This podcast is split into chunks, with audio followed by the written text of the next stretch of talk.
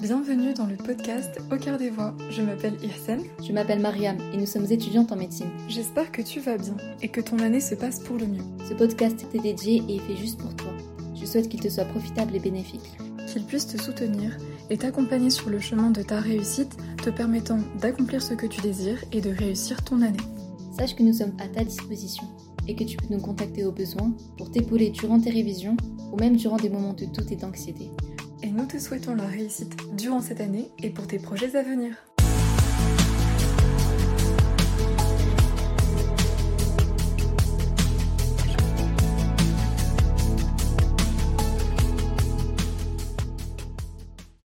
Hello, j'espère que tu vas bien.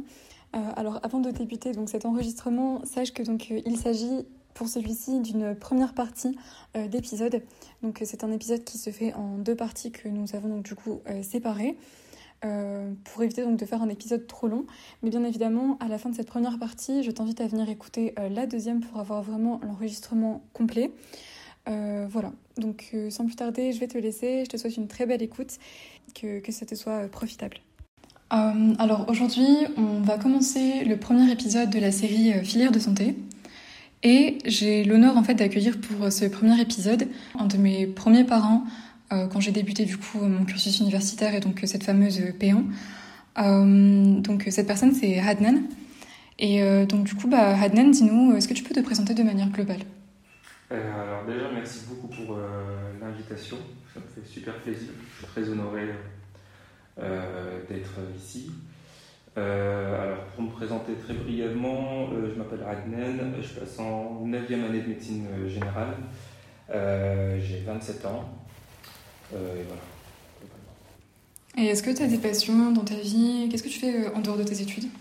Alors, au niveau des passions en dehors du travail, j'aime, enfin, du point de vue sportif, j'aime bien tout ce qui est le football, le tennis, le basket. Euh, et en dehors du côté sportif, euh, le bricolage. Et pour euh, ne pas être super original, les voyages. Même si c'est original, c'est chouette. c'est bien de voyager. Ouais, non, c'est sûr quand même. Pour s'évader un, petit peu, de, du travail. bah, du coup, aujourd'hui, tu vas nous présenter un petit peu ta filière. Donc toi, tu es en médecine générale, tu es en 9e année, comme tu l'as dit, du coup. Donc c'est un peu ça ce que tu vas présenter aujourd'hui, en même temps que du coup globalement aussi euh, ton cursus euh, de manière générale euh, des débuts donc de la P1 jusqu'à ce que tu, enfin jusqu'à au jour d'aujourd'hui. du coup, dis-nous par rapport à tes objectifs et projets justement dans ce que tu es en train de faire. Qu'est-ce que tu prévois Qu'est-ce que tu fais? Là actuellement, je passe en 9e année et mon objectif à terme, c'est vraiment une installation à mi-temps. à la fois donc, pour approximativement 60% de mon temps euh, dans une euh, maison pluriprofessionnelle, pardon, euh, dans une zone semi-rurale. et pour 40% de mon temps approximativement plutôt une activité d'urgence, que ce soit adulte ou pédiatrique. Ok, tu peux nous définir ce qu'est une maison pluriprofessionnelle? Alors, une maison pluriprofessionnelle, comme son nom l'indique, ça réunit différentes compétences, plusieurs professionnels, médicaux, paramédicaux. Donc, on peut avoir le médecin, la, sage-femme, le dentiste, le psychologue, euh, la diététicienne, etc. Dans une même maison, et donc ça permet euh, d'avoir des liens directs en sortant juste, euh, en ouvrant juste la porte en fait de son cabinet. Effectivement, c'est vraiment intéressant. C'est un peu un endroit en fait où il y a une concentration du coup de différentes professions pour permettre une meilleure prise en charge du patient au final. C'est ça, exactement. franchement, c'est pas mal. Et on peut avoir également des infirmières qui sont un peu plus spécialisées aussi dans la prise en charge de certaines pathologies donc des infirmières euh, dites azalées ou euh, des infirmières en pratique avancée. Ok, c'est intéressant. Et euh, dis-nous, donc en plus de ce que tu viens de, dire, est-ce que tu souhaites ou penses te former avec des formations supplémentaires justement? Oui, c'est un, un, objectif de me, me, former davantage avec différents diplômes complémentaires. J'en ai quatre en tête globalement. Euh, j'aimerais bien me former davantage en pédiatrie, euh, en dermatoscopie, euh, en médecine du sport et en échographie. C'est vraiment les quatre diplômes complémentaires que j'aimerais bien faire dans les cinq années à venir. Ok, ça marche. Est-ce que tu peux nous expliquer pourquoi ces diplômes-là en particulier? Par exemple, en commençant par la pédiatrie, si tu veux. Ouais, alors pour, la, pour la pédiatrie, c'est en fait essentiellement pour me sentir un peu plus à l'aise avec l'examen des nourrissons, des nouveau-nés. On, on, entend souvent nos professeurs nous dire que les enfants ne sont pas des adultes miniatures.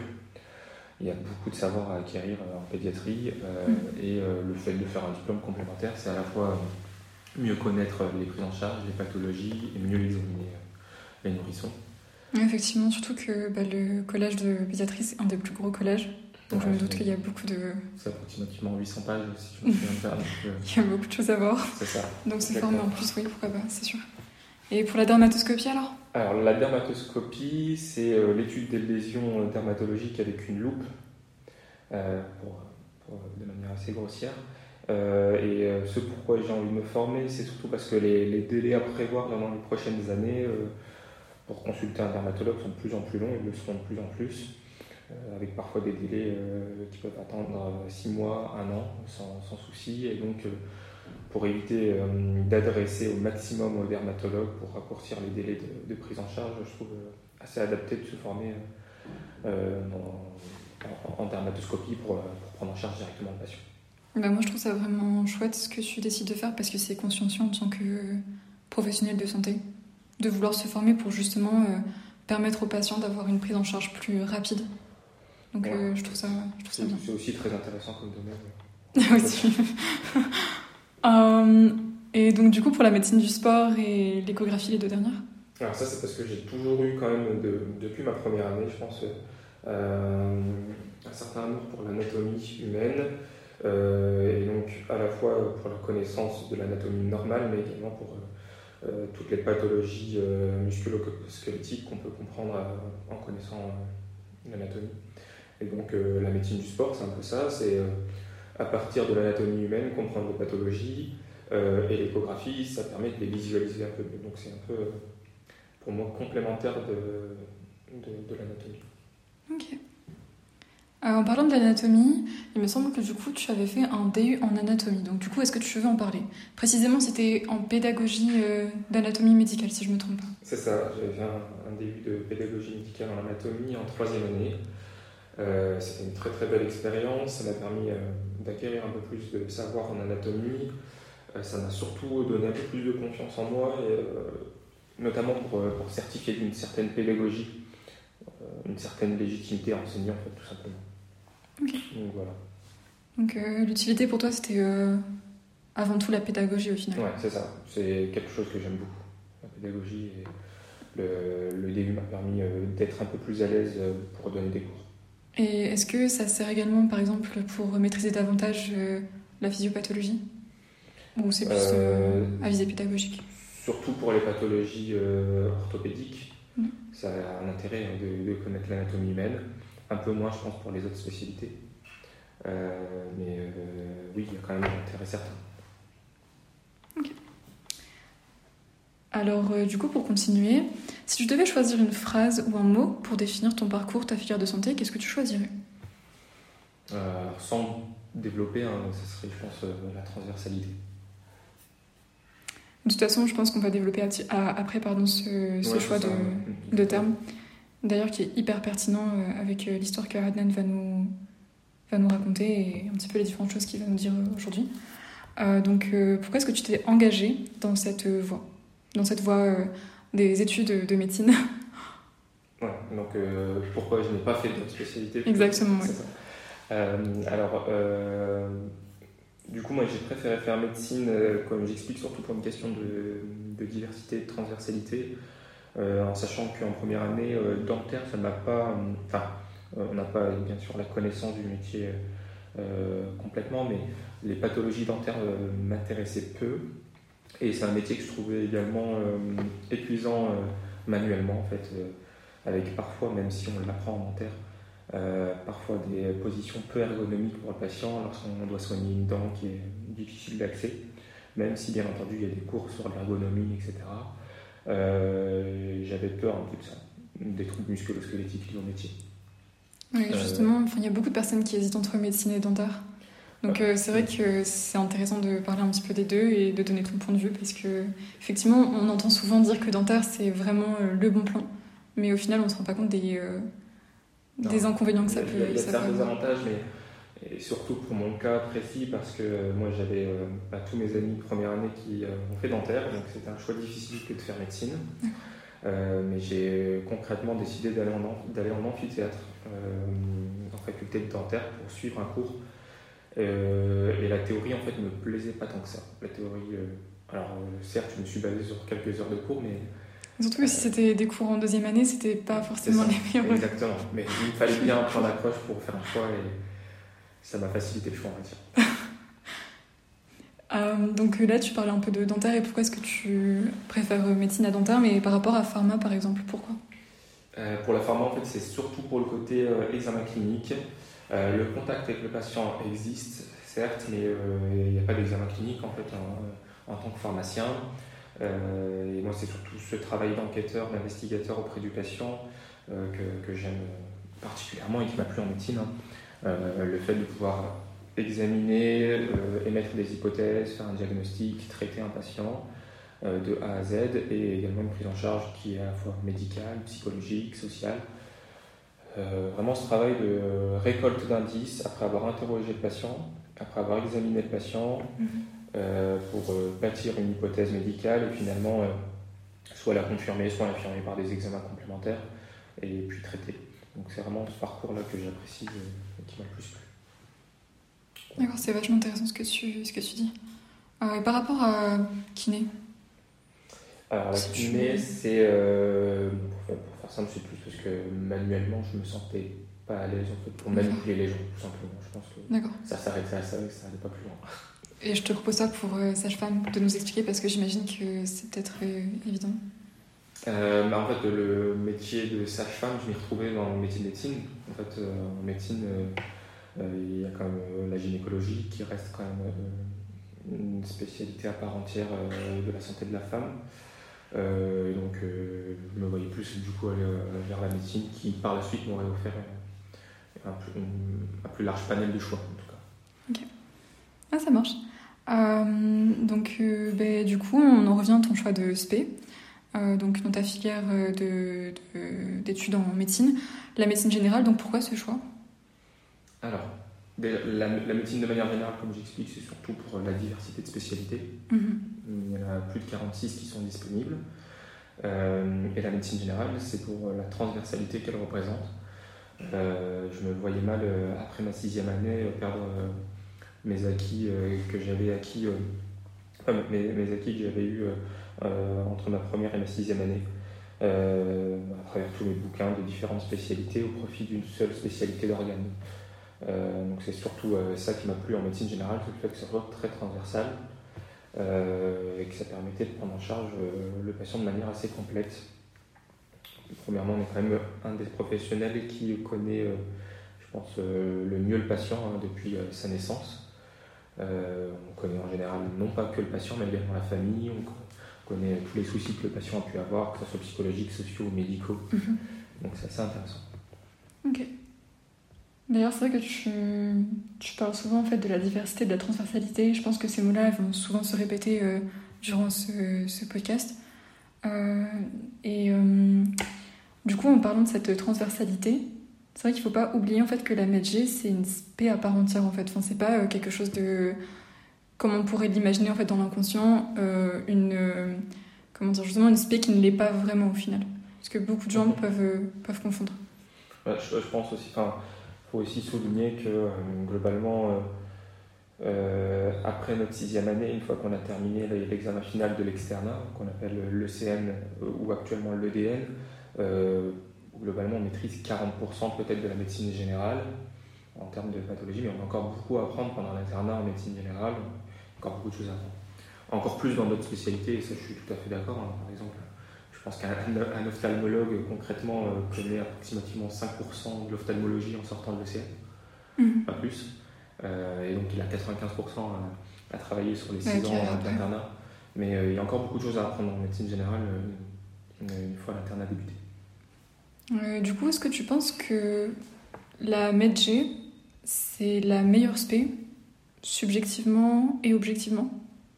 Ou alors c'est juste subjectivement pour toi que c'est vraiment le meilleur choix que tu pouvais faire et objectivement, non, c'est pas forcément la meilleure spé. et quand je dis ça, hmm. attention, dans le sens où, euh, bah, du coup, en fait, la MedG, c'est vraiment quelque chose de très complet.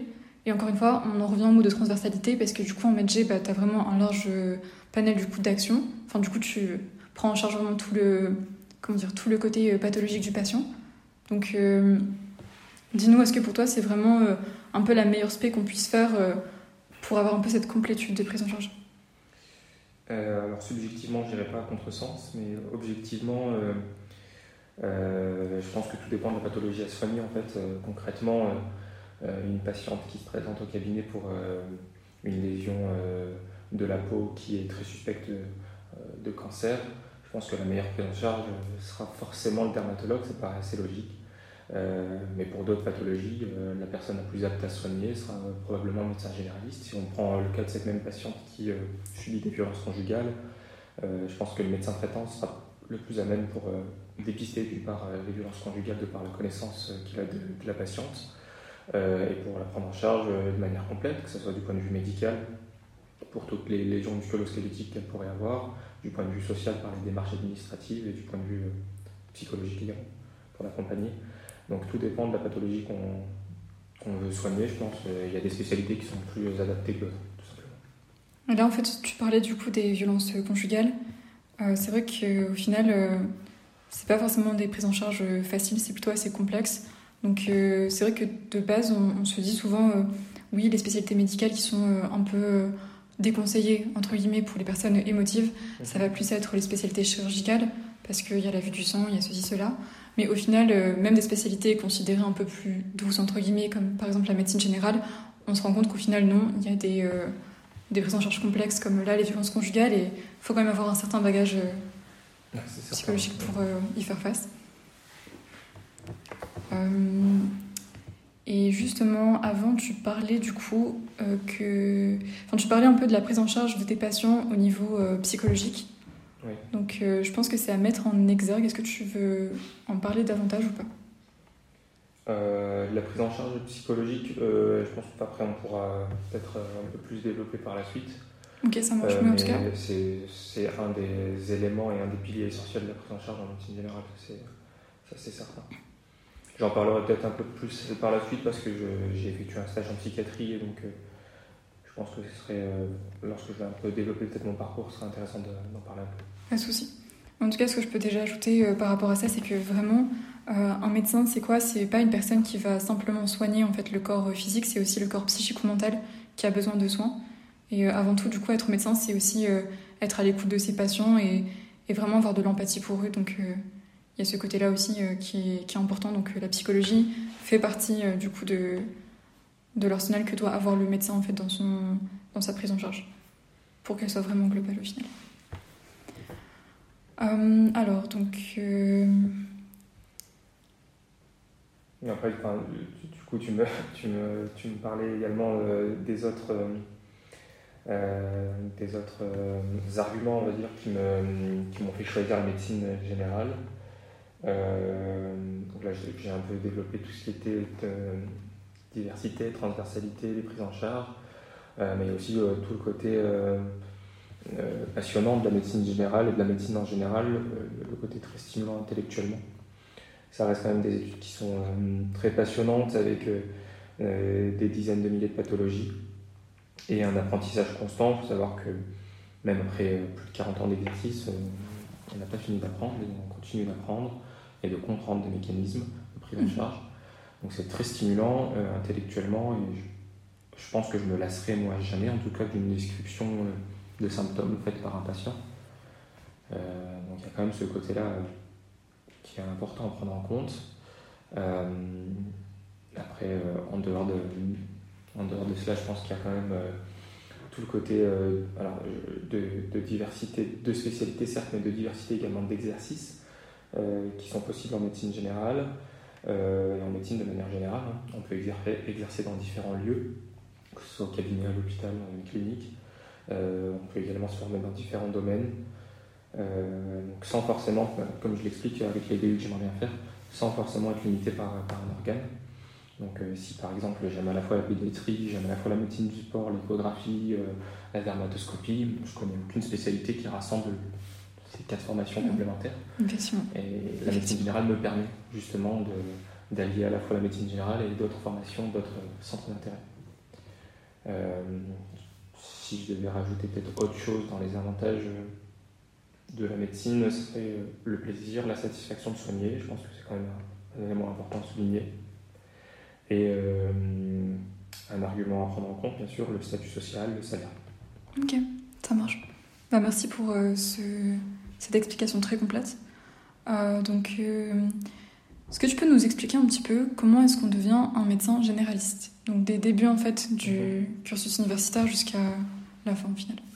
Ok, d'accord. Donc je vais, je vais, euh, d'abord. On va d'abord commencer euh, petit à petit. Ouais. Euh, le cycle 1 déjà. Alors, après le passage du coup, la, de la première année de médecine, il faut un petit peu, il faut connaître quand même les bases de la médecine dans la grande majorité des spécialités. Et donc ça, ça se passe entre la deuxième et la sixième année de médecine. Mhm. Euh, et me concernant, en tout cas, on avait un examen euh, sanctionnant la fin de la sixième année qui s'appelle l'ECN, qui actuellement s'appelle l'EDN, qui est un peu plus tôt dans le cursus. Euh, Beaucoup plus tôt. Comment? Non, je disais beaucoup plus tôt dans le cursus. Beaucoup plus tôt, maintenant c'est entre la cinquième et la sixième, c'est ça? C'est début cinquième année normalement. Début de cinquième année, ok. Enfin, pardon, début de sixième année. Début de sixième, Oui. ok. Donc ça, c'était d'un point de vue général. Maintenant, dans le détail, c'est parti. euh, tout d'abord, ma, ma deuxième année de médecine, euh, je pense que le, le- le podcast de Mariam qui a été fait précédemment sur la première année est déjà très très bien pour détailler la première année. Il y en aura beaucoup d'autres Euh, aussi, il y en aura d'autres également de qui- différentes, euh, qui détailleront beaucoup mieux que moi. avec différents profils. Alors ma deuxième année, moi, c'était franchement c'était une très très bonne année, c'était très cool, c'était euh, j'étais partagé avec d'une part le bonheur d'être euh, rentré en deuxième année de médecine parce que mine de rien, euh, j'étais pas certain de passer et donc le fait d'être notamment les premiers mois d'être en deuxième année de médecine, bah, j'étais assez heureux. Euh, deuxième chose, j'étais très content d'apprendre des choses extrêmement intéressantes. On Mhm. rentre un peu plus dans le concret de la- du médical, mine de rien. Tu as trouvé que dès la deuxième année, tu rentrais euh, déjà dans le concret euh, de l'exercice médical? En tout cas de l'examen clinique du patient. Ok. En tout cas de l'examen clinique du patient, notamment les, premiers cours de, de sémiologie euh, médicale, c'est-à-dire de l'étude des signes cliniques euh, du patient. Euh, J'ai encore ce souvenir en amphithéâtre dans les premiers jours de ma deuxième année où le professeur appelle un élève au hasard de l'amphithéâtre qui descend et que, et que le professeur examine l'é- l'élève devant tout le monde en l'auscultant, et donc l'apprentissage de l'auscultation cardio-pulmonaire, tout ça, c'est, c'est extrêmement intéressant, finalement, euh, euh, au départ. Il y a également des, un apprentissage euh, euh, des premiers gestes médicaux euh, qui se fait via des ateliers, des Mhm. ateliers présage. Euh, alors, je j'ai plus souvenir euh, quels ateliers sont réalisés en en deuxième ou en troisième année, mais l'apprentissage de- des sutures, de la pose de son, de, Là, prise de j'avoue que normalement, c'est pas deuxième ou troisième année. Je pense qu'avant, à ton époque, ça devait être en deuxième ou troisième année, mais là, maintenant, c'est euh, des ateliers différents. D'accord. Donc euh, voilà, mais voilà, juste en aparté comme ça, mais enfin. Maintenant, c'est quel type de. Maintenant, c'est un peu des ateliers euh, qui vont un peu nous aider à comprendre ce qu'est l'empathie envers le patient. Ouais. Donc ça, c'est surtout en deuxième année. Alors, Après, j'avoue que je me rappelle plus très très bien des autres. euh, ça, on en avait également. euh, D'accord. Mais je pense pas que c'était en deuxième année, par contre. Euh, on en a eu également enfin, des ateliers de communication. Aussi, pour nous également. On était par binôme. On en a, je pense, en fait, tout le long du cursus, parce que j'en ai même eu en tant qu'interne, donc ça s'arrête pas, je pense, que, que pendant le premier ou le deuxième cycle. Donc ça, en tout cas, c'était intéressant. J'ai un peu moins bien vécu, par contre, ma troisième année, je pense. Euh, je la trouvais beaucoup plus complexe, notamment le deuxième semestre de, la troisième année. Euh, bon, c'est une année qui était un peu complexe de par euh, euh, beaucoup d'activités, je pense, lors de cette année. Que ce soit le diplôme d'uni- universitaire d'anatomie, que ce soit un peu d'associatif, et aussi parce qu'il y avait beaucoup de matières en Mhm. troisième année, plus ou moins complexes, et donc c'était pas évident. D'accord. Euh, donc euh, ça, c'était pour le premier cycle, donc euh, des études médicales. Mhm. Euh, maintenant, on va passer au deuxième cycle qu'on appelle aussi l'externat, donc de la quatrième à la sixième année. Donc, est-ce que tu peux les détailler année par année également, comme tu l'as fait pour la... Le premier cycle? Alors, la quatrième année, c'est le début de l'externat, en effet. c'est une transition quand même qui est brutale, je trouve. que ce soit du point de vue théorique, donc avec le passage des cours qu'on appelait les Ronéo en, deuxième et troisième année. Donc c'est, euh, si on veut, c'est un condensé des cours d'amphithéâtre sous forme de cahiers qui font quelques centaines de pages, euh, à plusieurs livres, en fait, à plusieurs bouquins qui font euh, plusieurs milliers de pages. Et donc il y a une certaine quantité de travail qui est beaucoup plus importante. Juste pour faire une petite parenthèse, là pour le coup Adnan était dans l'ancienne réforme parce que du coup en fait à son époque, à lui, il a commencé les collèges en quatrième année. Maintenant, pour vous, en fait, en médecine, vous allez les commencer en troisième année. Et donc là, euh, pour le coup, euh, à l'heure où je parle, c'est cinq collèges qui sont euh, faits en troisième année, répartis sur les deux semestres. Vas-y, je te laisse continuer pour la suite, c'était juste pour informer. En, sachant que c'était déjà le cas pour pas mal de facultés en France, notamment, notamment, à Paris, mais là, actuellement à Lille, maintenant, ce sera une transition progressive, on va dire, au niveau des collèges. Plus progressive en tout cas. Euh, autre transition que je trouvais brutale, euh, en dehors du point de vue théorique, c'est plutôt du point de vue pratique, euh, avec la découverte réelle de l'hôpital, avec des stages d'une durée de six semaines, globalement. Alors je trouve qu'initialement, et notamment les premiers stages, sont pas évidents, c'est pas, pas facile de trouver sa place, c'est pas facile de comprendre son rôle précis au sein d'un service hospitalier surtout lorsqu'on est un peu de nature timide ou réservée. Euh, il y a parfois des stages où il y a du personnel médical ou paramédical qui sont un peu cruels euh, et où il faut, euh, faut, savoir réagir de manière assez intelligente. Donc c'est pas une année, je trouve, facile en termes de transition. C'est aussi une année où j'ai ressenti du coup, de par cette transition, un gros sentiment de syndrome de l'imposteur. Tu peux nous l'expliquer ce syndrome? Alors, le, syndrome, le syndrome de, de l'imposteur, c'est un syndrome que je pense qu'on ressent perpétuellement à chaque transition dans notre parcours. Alors, il n'est pas uniquement euh, présent en médecine, mais euh, il est assez bien décrit en tout cas dans les études médicales. Euh, c'est ce sentiment de ne pas être à sa place, c'est ce sentiment d'être un imposteur, d'être passé à travers les mailles du filet, d'être arrivé là où on est par pur hasard, par pure chance. on, on, se sous-estime, c'est des doutes, c'est à la fois des doutes sur euh, nos capacités, sur nos connaissances. Euh, c'est parfois remis en cause donc, par nous-mêmes, mais également accentué parfois par euh, des chefs, par d'autres étudiants, tout simplement. Le fait de, de, voir des étudiants qui sont beaucoup plus forts, beaucoup plus, beaucoup plus investis que nous, ben, ça, nous fait douter. Et c'est pas uniquement en stage ce ressenti, c'est en fait dans tout type d'activité. Ça a été le cas lorsque j'ai donné mes premiers cours euh, d'anatomie ou de biologie, euh, euh, on a forcément ce syndrome de se dire est-ce que je suis à la hauteur pour donner cours aux étudiants qui sont en face de moi? Ça a été le cas dans l'associatif, ça a été le cas donc, lors de ma première consultation solo avec un patient. Et je pense que c'est le cas, ça sera le cas également tout au cours de, mes études et de mon parcours. Ça sera également le cas lorsque je serai installé peut-être seul dans mon cabinet lors des premières consultations, des premières journées. Je pense que ça sera pas évident également. Mais finalement, c'est peut-être euh, quelque chose de positif, ce syndrome de l'imposteur. Qu'est-ce que tu en penses? Je pense que c'est un état qui est, lorsqu'il est transitoire, il est positif. Euh, lorsqu'il se pérennise, pas vraiment. Euh, lorsqu'il se pérennise, il y a quand même une sous-estimation de soi qui peut parfois amener à ce qu'on appelle le burn-out. donc, il faut il faut qu'il soit temporaire, mais il est normal, il est physiologique, on pourrait dire, je pense, dans chaque transition en tout cas il ne faut pas non plus qu'il soit, soit absent, parce que le fait qu'une personne ne ressente pas ce syndrome de l'imposteur, que ce soit en première année ou que ce soit au cours des études, euh, bah, il y a une, certaine surestimation de ses capacités. Et donc on retrouve parfois des étudiants qui jouent un peu les cow-boys et qui, sont, euh, qui ne connaissent pas leurs limites. C'est aussi le but de ce syndrome, c'est d'être conscient des mhm. limites que l'on a euh, ça sert aussi de moteur du coup pour se développer et apprendre en fait de ses erreurs également. Exactement. Euh, du coup voilà, pour la quatrième année globale. Euh, après je peux parler, parler du coup de ma cinquième année. Oui bien sûr. ma cinquième année elle s'est très très bien passée, c'était une super année finalement.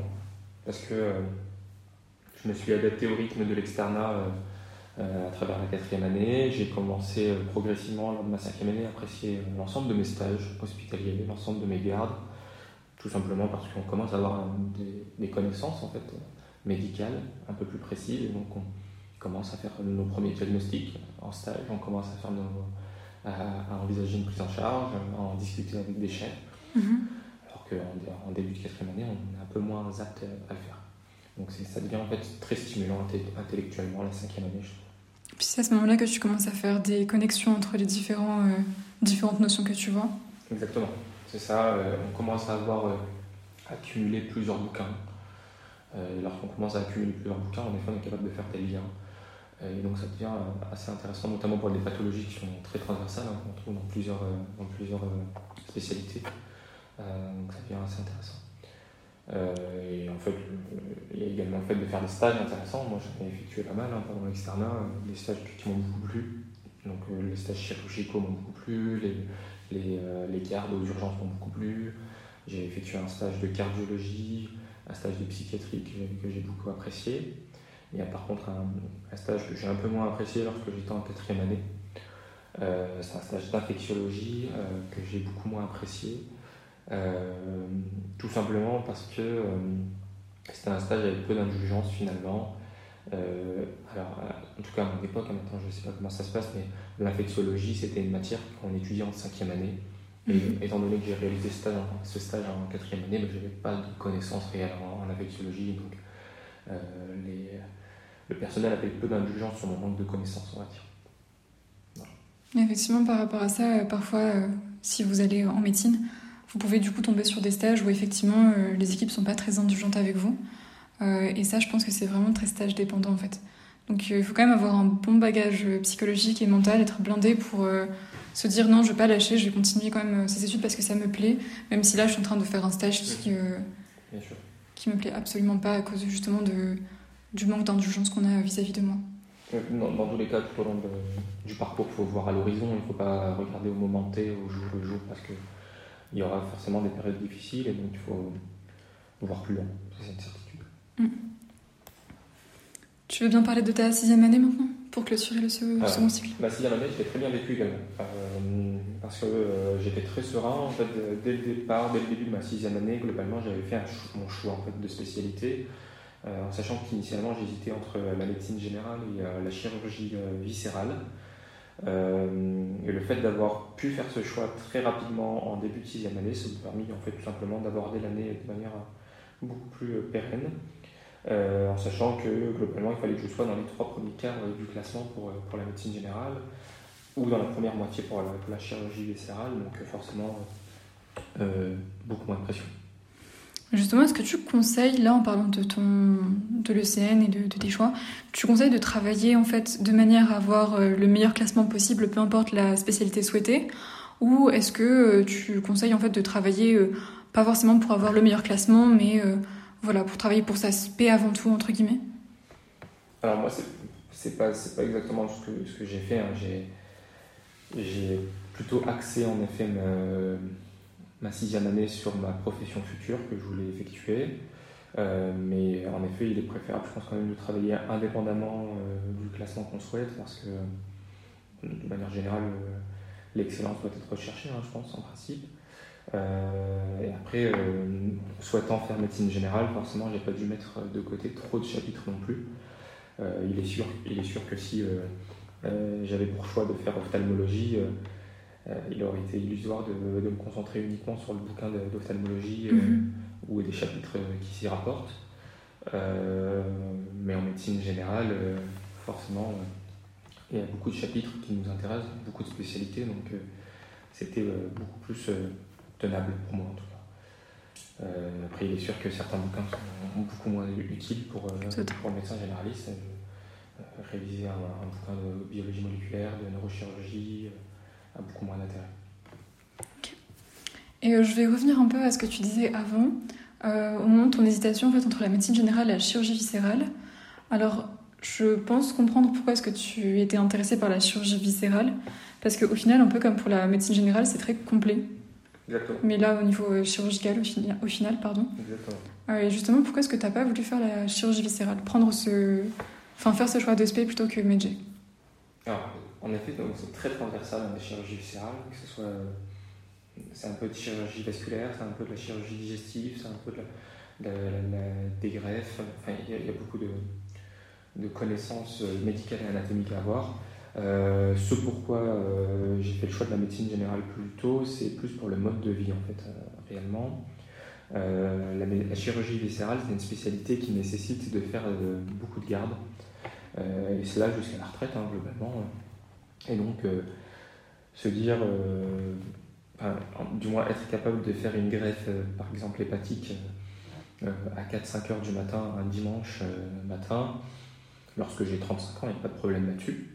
C'est largement envisageable lorsqu'on est passionné. Mais à 55 ans, lorsqu'on a une vie de famille, lorsqu'on veut voir grandir ses enfants, et euh, que ça fait 3-4 week-ends euh, qu'on n'a pas pu euh, tout simplement profiter de sa famille, ça commence difficilement envisageable, je pense. Et donc, moi, j'ai quand même cette vision où mon métier ne doit pas prendre le pas sur ma vie de famille, ma vie personnelle, de manière générale. Et c'est ce que me permet la médecine générale, c'est de choisir. C'est de choisir au fur et à mesure des années euh, la quantité de travail que je décide d'effectuer. Et si je décide à un moment ou, ou l'autre euh, de faire passer ma vie de famille ou pas devant ma, ma vie professionnelle, tout simplement. Justement, on en parlera euh, après de ça, de, euh, de- le fait de ne pas perdre de vue en fait euh, la vie euh, familiale, la vie personnelle qu'on a euh, à côté de ses études, de son travail. Euh, et je pense que c'est très important comme critère aussi dans le choix de sa spécialisation euh, future. Donc il ne faut pas négliger ça non plus et c'est important de- d'en parler, je pense. Ne pas choisir que par passion au final, parce que ça peut être une passion euh, dévorante et on peut passer à côté un peu de sa vie au final. Donc euh, bah, maintenant on a parlé de- du second cycle. Est-ce que tu veux parler un petit peu euh, de l'internat, euh, les débuts de l'internat? Pas de souci. Alors, du coup, en fin de sixième année, avec le classement fixé par l'examen national, on décide donc de sa spécialité. Moi, j'ai choisi la médecine générale. J'ai pu euh, être classé milieu de promotion euh, à Lille. Ça m'a permis d'avoir des stages plutôt confortables en fait, lors, de, lors de mon internat pour le moment, en tout cas. Euh, en sachant que globalement, le rôle de l'externe, en tant qu'externe, donc me concernant entre la quatrième et la sixième année, c'est surtout d'apprendre à examiner un patient. Et le rôle de l'interne, c'est de prendre en charge le patient de A à Z, concrètement. Lors de l'externat, on réalise des stages de 6 semaines. Il y a 12, dou- on avait 12 stages de 6 semaines au cours des 3 ans de- d'externat sur différents domaines, dont certains sont obligatoires. Et euh, là, cette fois-ci, c'est des stages de 6 mois en tant qu'interne. Donc, euh, euh, pour, les promotions futures, ça sera 4 ans d'internat de médecine générale. Moi, c'était du coup 3 ans. Du coup, au niveau des stages, il y a des euh, stages qui sont obligatoires en médecine générale. Euh, alors, il y a le, le stage d'urgence adulte, le stage euh, au cabinet de médecine générale, euh, le stage euh, de médecine de manière générale, euh, un stage de pédiatrie, un stage de gynécologie et un dernier stage au cabinet. Voilà, globalement. Que tu voulais que je rentre peut-être un peu plus sur, sur les détails sur, euh, sur les stages ou, euh, Oui, je pense que ça peut être une, une bonne idée. Je Alors, peux développer. Ouais.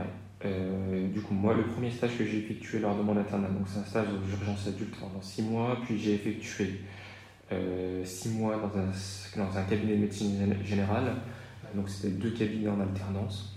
C'est un stage pendant lequel on a approximativement 60% d'autonomie donc, euh, avec le patient.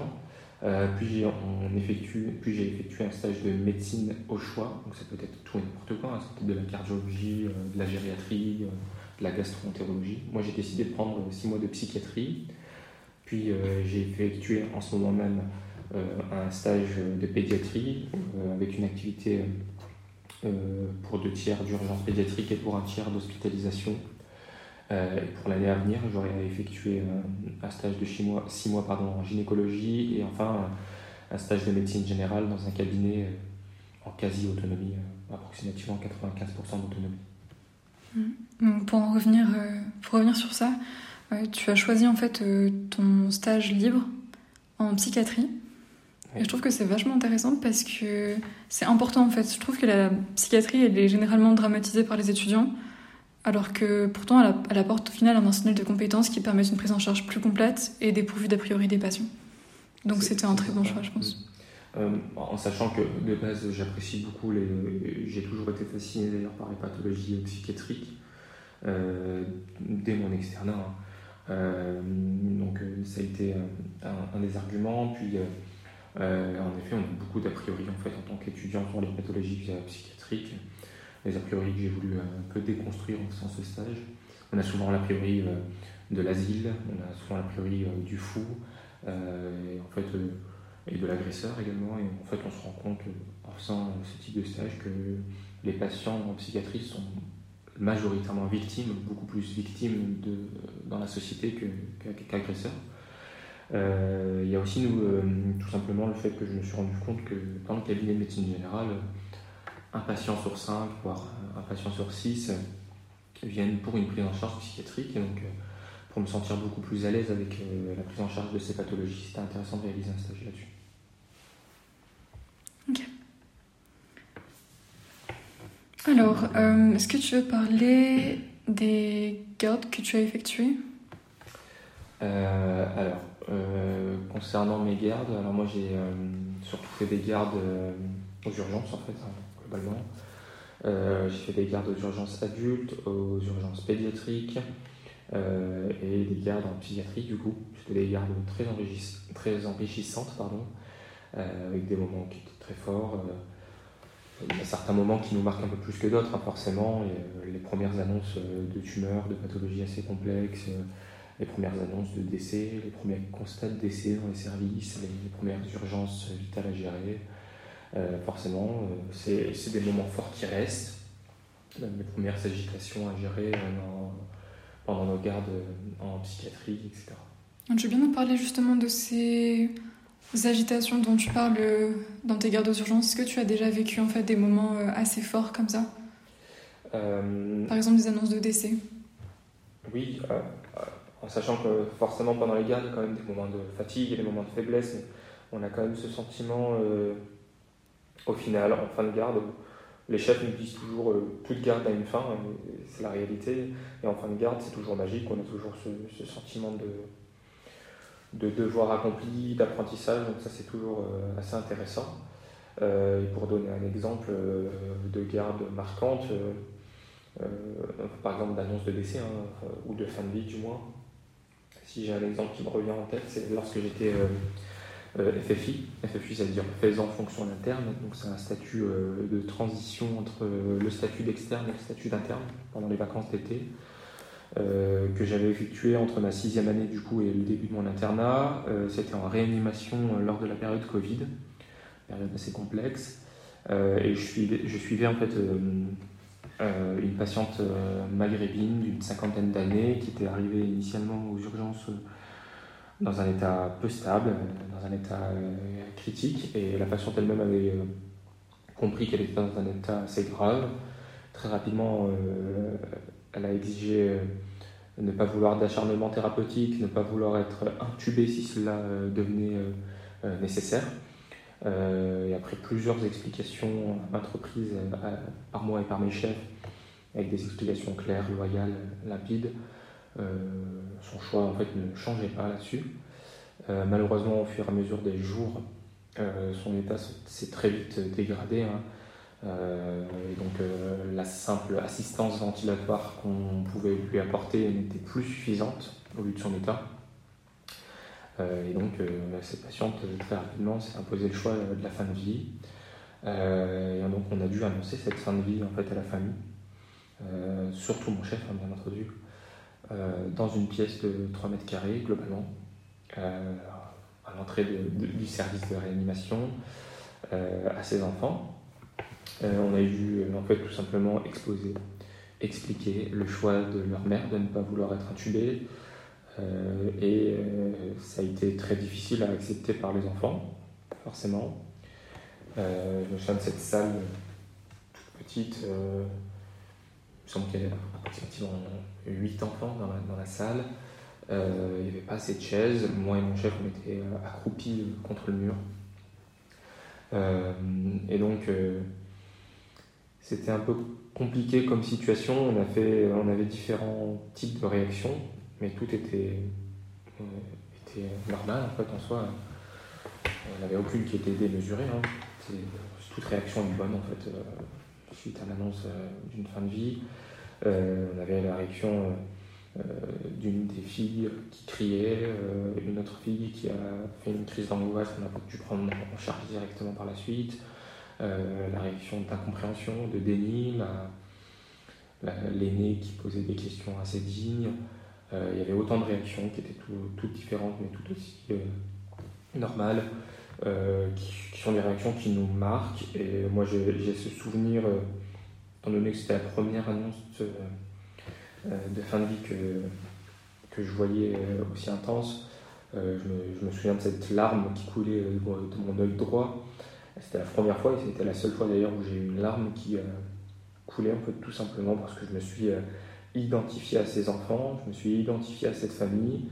Ça s'est fait de manière assez naturelle et ça a été pour moi quelque chose de marquant, je m'en souviens encore, et, aussi euh, du fait que le chef qui m'accompagnait était très bienveillant et euh, qu'il m'a fait, euh, a fait une rétroaction avec moi, du moins, sur cette situation. après l'annonce de fin de vie, il est sorti fumer sa cigarette.